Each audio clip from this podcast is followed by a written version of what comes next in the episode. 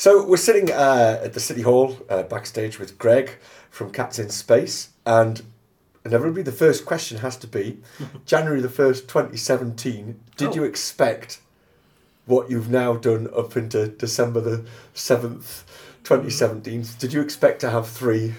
No, I was, ex- I was expecting you to ask me where the name came from. Oh, right, no, no, no, that- That's normally the go-to first question. No. So thank you for that. I'm bored of doing that one, and I knew I would get bored. Um, January the first. In January the first this year, I was mixing the Scarecrow album, which should have been mixed by Christmas, Mm-hmm.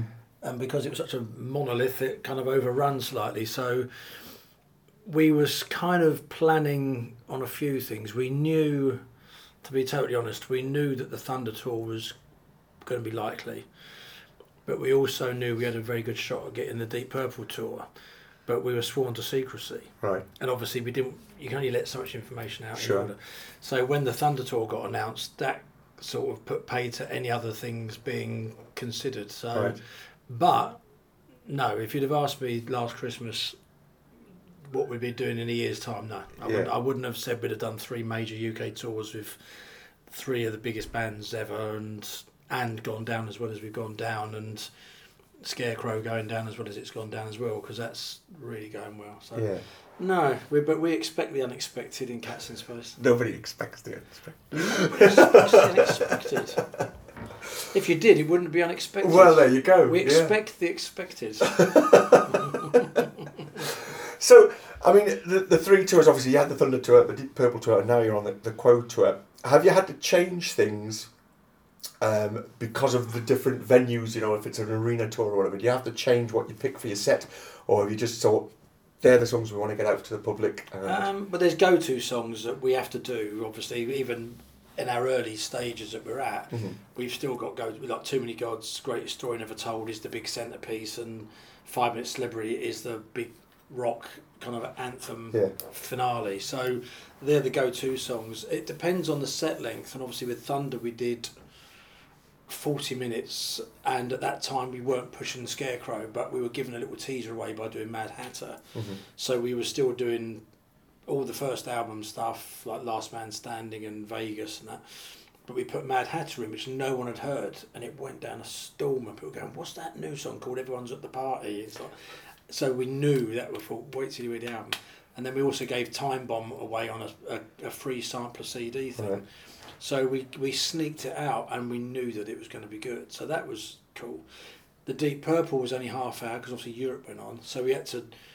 By now we're trying to think we've got to promote both albums now, and we had to do the go-to songs. Mhm. So we managed to do um, Mad Hatter and Time Bomb. We put in because we, literally had five songs because Greatest Story is eight minutes long, and then obviously with Quo we're back to forty minutes. So we decided to put uh, Scars in because we know Scars is the big ballad, and Right. it's that's been that's the tour song that's been going down brilliant. Right. So it's been we've got like a, a skeleton of the same set, and we just block it in depending, Right. and um, so far it's worked really well. I just wondered if because of the, like, you know, sometimes with arenas you have to think, well, that's not going to work very well in such a big. Yeah, I mean, yeah, we do agonise at it because obviously some of the stuff is very subtle, but live, as people have found out, we are we treat it very separately. We're, we're a rock band live, a bit like Queen were. They go and rack out the songs live, and then on the album it's all finesse and beautifully produced. And I like that two pronged thing where you give people one element and then live you give them another. So you give more bang for your buck rather than try and reproduce the album exactly live, which people end up thinking was it's like the record, which we Mm. ne- we never wanted to do. that. Right.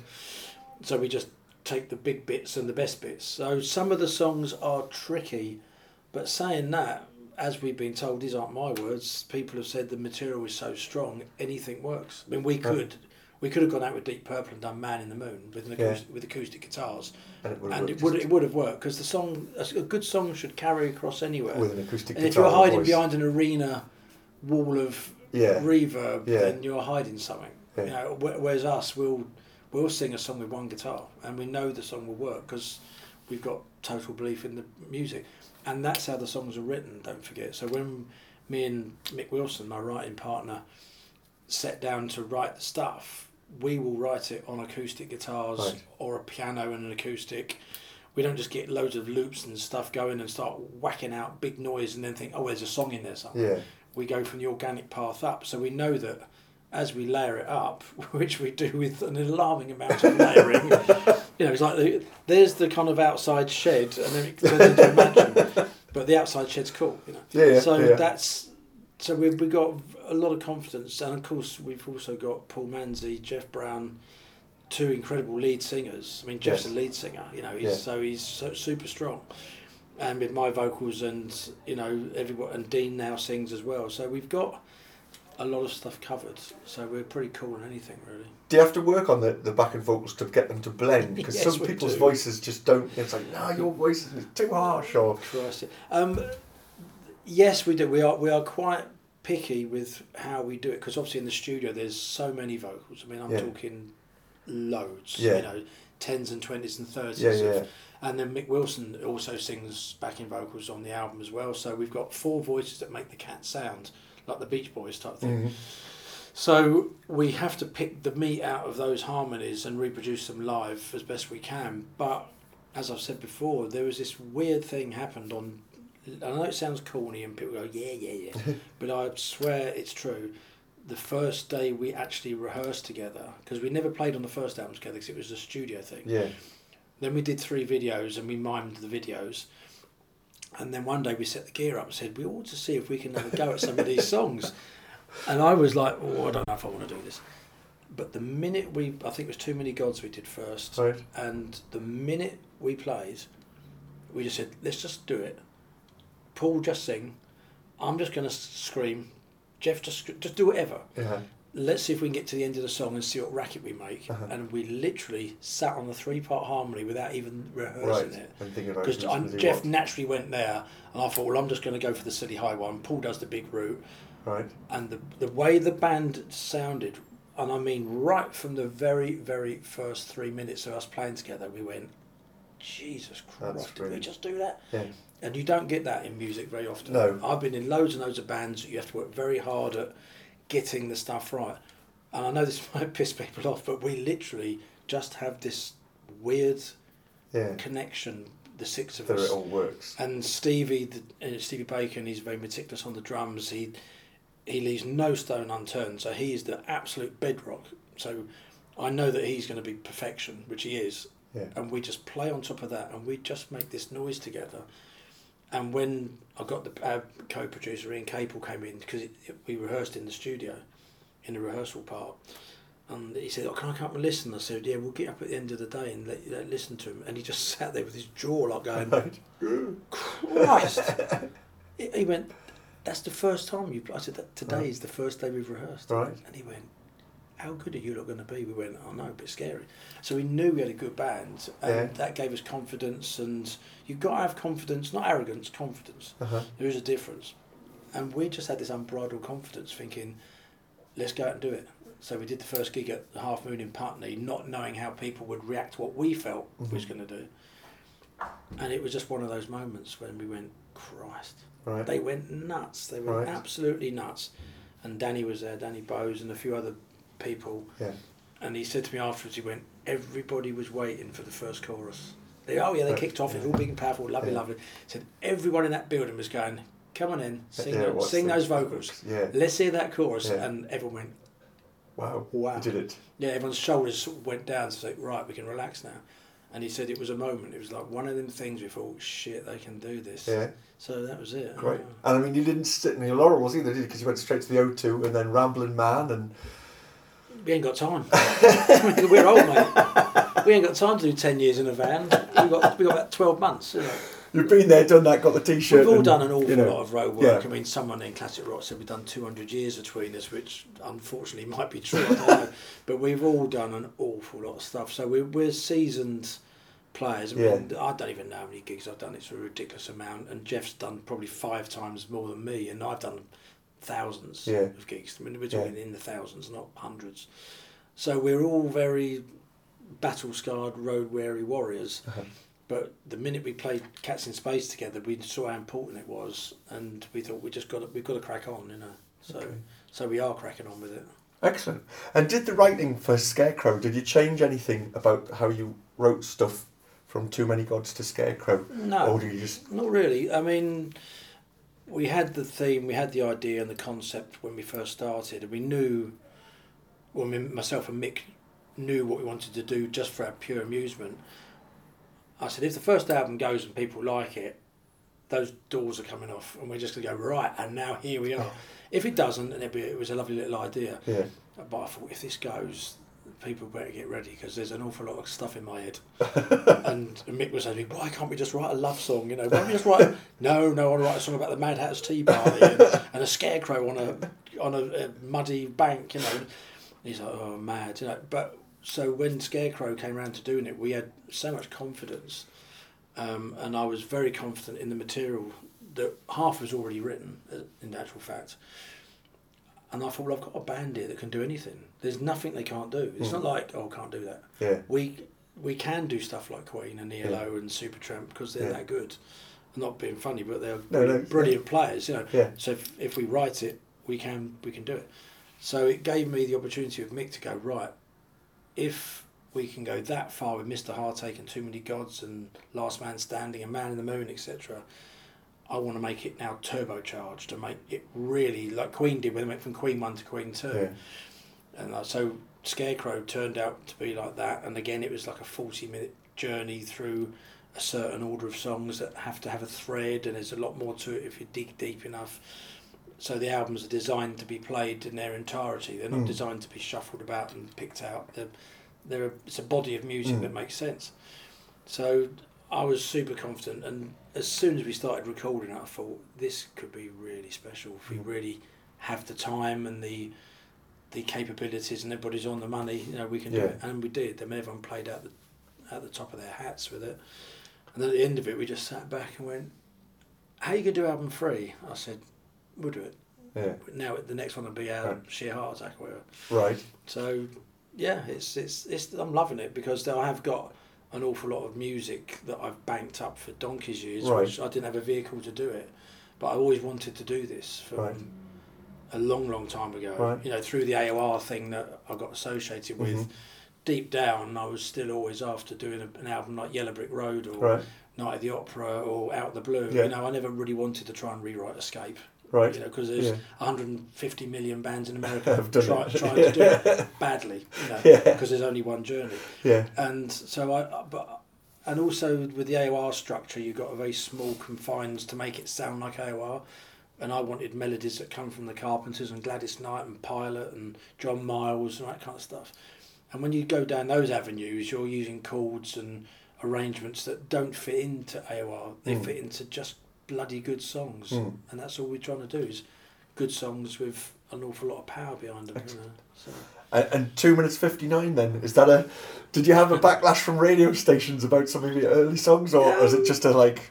I used to have a thing, yeah, I mean, uh, not really. I mean, the, the song started off as a song called Music Man, Right. and it was a song about a chap that whose job it was was just to write songs in Tin Pan Alley Right. every day with no thought or rhyme or reason. He just had to write songs, and he Yeah. was a music man. Then up he gets every day and writes a song about whatever. Mhm. And it was about four and a half minutes long, and it was a it was a good tune, but it just it was a bit. It would have been the the the filler on the album, and I do not want to write a filler Yeah. ever. So we sat down one day, and I just started talking about how an old um, publisher of mine was adamant that I could never have a key change in a song and don't have a breakdown after the guitar solo. Right. If you get a guitar solo, go straight to the outro chorus and fade it. It's got to be that because I was, I'm like, but you're taking away the integrity of what I'm trying to achieve within this nugget of Yeah. music. And I don't like being told you can't have a key. I said key changes work if they're done properly and not just stuck on the end. Yeah. Anyway, me and Mick started talking about it. I said everything's got to be bloody under three minutes, and otherwise they're going to fade it out. And and he went, I said, why don't we write a song called Two Fifty Nine? so we sat down, we chopped this song that we had, scrapped the thing, kept the essence of the music. Got rid of the man. code and the guitar Yeah. solo. yeah, no coda, no solo, short intro, but we still got an intro, um, a half chorus, a, mid, a really nice little short mid eight Yeah. that was a lot longer originally. That was very hard to chop that down. I found that like giving away some kids because it was a really, it's a great a mid eight that really went somewhere on the original. Right. And it had a great solo with its acoustic thing, and I thought, oh, but I'll probably nick it and use it again. and we got this song down, and I said, we've got to get it to 259. And we had it, went, ah, it's 310. What else we chop out? I went, there's nothing else to chop out. I mean, and I said, we can't vary speed it. That, that's cheating. Yeah. And by pure fluke, we worked out if we just took this one little bit of re-intro out and cut the reverb dead, so it goes in your Yeah. rather than Yeah. get that decay, which Yeah. gives you the extra three seconds. Boom, and he went, "Oh my god, it's two fifty nine, and it was absolute. Honest as I'm- 250. Yeah, 250. and it became this cheeky little song that kept getting left off the mixing process, and we kept, you know, in the studio, he's doing all the big scarecrow stuff, and every now and again we go, we've got to get two fifty nine finished, and then one day we just all really got into it, and Paul came down and sang this lyric, and Andy get, got this really lovely little moog pattern that we put on the second Hmm. chorus. I went, do you know what? This is the cheeky one.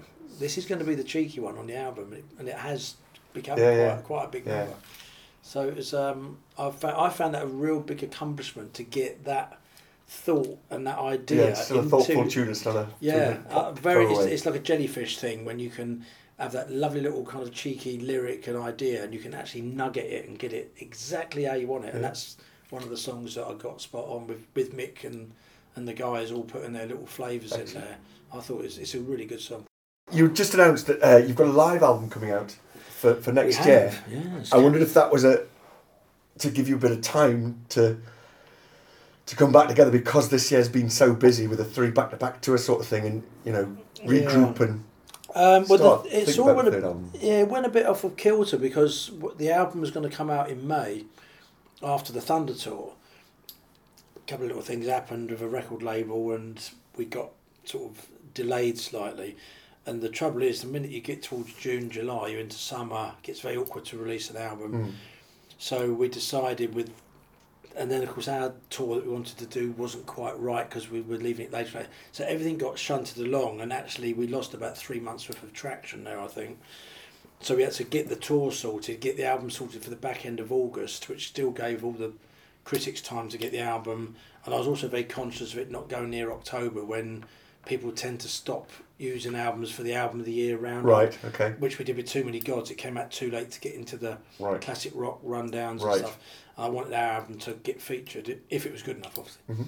So, yeah. So with the with the the live album we recorded on the Thunder tour at the Motor Point in Cardiff, Mm. and it just came out brilliant. So we listened back to it and we thought we could do something with this, and also we do want a lot. We want to put out a lot of products with reason, and we said originally we was going to do Scarecrow and a deluxe edition with the live album with it, but that would be swizzing the people that had already bought it. So we went, oh sod it, we'll do it as a standalone live album, blue vinyl, make it a really nice package, you know. So it rather than having the second album into a gatefold that's Mm. already out there, you know, Mm. which was the original plan. right, So um, we all sort of agreed that we'd do it as a, a standalone live album and call it Cats Alive, like Peter Frampton Comes Alive. So I thought, why don't we get a cat with the Peter Frampton wig on with the black Les Paul and mimic the cover? But I think people would, that was a bridge too far. So, so and it, it, we did it purely because so many people were saying how great we were live and how they really enjoyed it. We thought, well, give them a live album. Nowadays, you don't have to do five albums then a live album. You know, I think you can just put good product out Mhm. if people want it, and there's definitely a demand for it, and it will. It will. It won't buy us time because I don't need time to do the next album. I've already, Right. I've already written. got it. Yeah, we're already Right. writing it now. So, uh, myself and Mick have already demoed, and we've already got it totally planned out. so be warned, people. Scarecrow is. You ain't seen Scarecrow's nothing just, yet, kid. That's just playing at it. That's playing at it. We're going to make that one sound like the Ramones. But it's so, so we've got a very big plan for the next album. Right. That, to be honest, I've had in the back of my mind for quite a while. I've always wanted to do an album right, that will be like what hopefully will be. right, When we get round to recording that and therefore scheduling when it will come out, I don't know. So. Um, Cats Alive will just keep the momentum going until we Sure. get some more dates next year okay, and hopefully some festivals and um, just keep the thing out there. I mean, the pre-orders are on, on it are flying out, so Excellent. it's you know people want stuff. You know, you know I don't think two years per album is is good. You know, if you're any good, you should write an album a year. which is what they used to do, of course. Yeah, you know, every eight everybody- months yeah, yeah, absolutely, yeah, yeah, You know, tour for four, record for eight, and bring out the best four Yeah. albums of your career. I mean, I've always been intrigued and fascinated by that block of 1974 to 78, where all the killer rock bands in this country wrote their best stuff. Mm. One album every eight months Mm. recording and a tour. Yeah. I mean, Christ knows how they did it. But I'm thinking, uh, you know, I like I like that challenge as well. Right. So I want, I'd like to get a new studio album out as soon as possible. And a headlining tour, will we see that next year? If we can, if we can knock it up to the to a theatre level where we can get into a bit of production, right. and again, I think people we're making Rod for our own back. I think people expect to see Cats in Space with a production. I don't think they, they really want to see it in little clubs of us all crammed together. Much as the songs transgress and everyone loves it, we want the cat helmet up there. We want the lights. We want to be able to put these big songs across in a flamboyant way, like Mm. we're getting to do with Quo every night. Right. I mean, we got an amazing light show with Quo, and the audience just look upon it like, wow. You know, we're not really a support band in many ways because we can project that well, and our music does work well like that. So, yeah, definitely want to do some headline dates. If the people buy the tickets, we can do it because it is a costly business, as you know. Yeah. Um, and yeah, just play as much as we can to support Scarecrow Okay. whilst we do the next one. Thank you so much, sir. Cheers. Great time.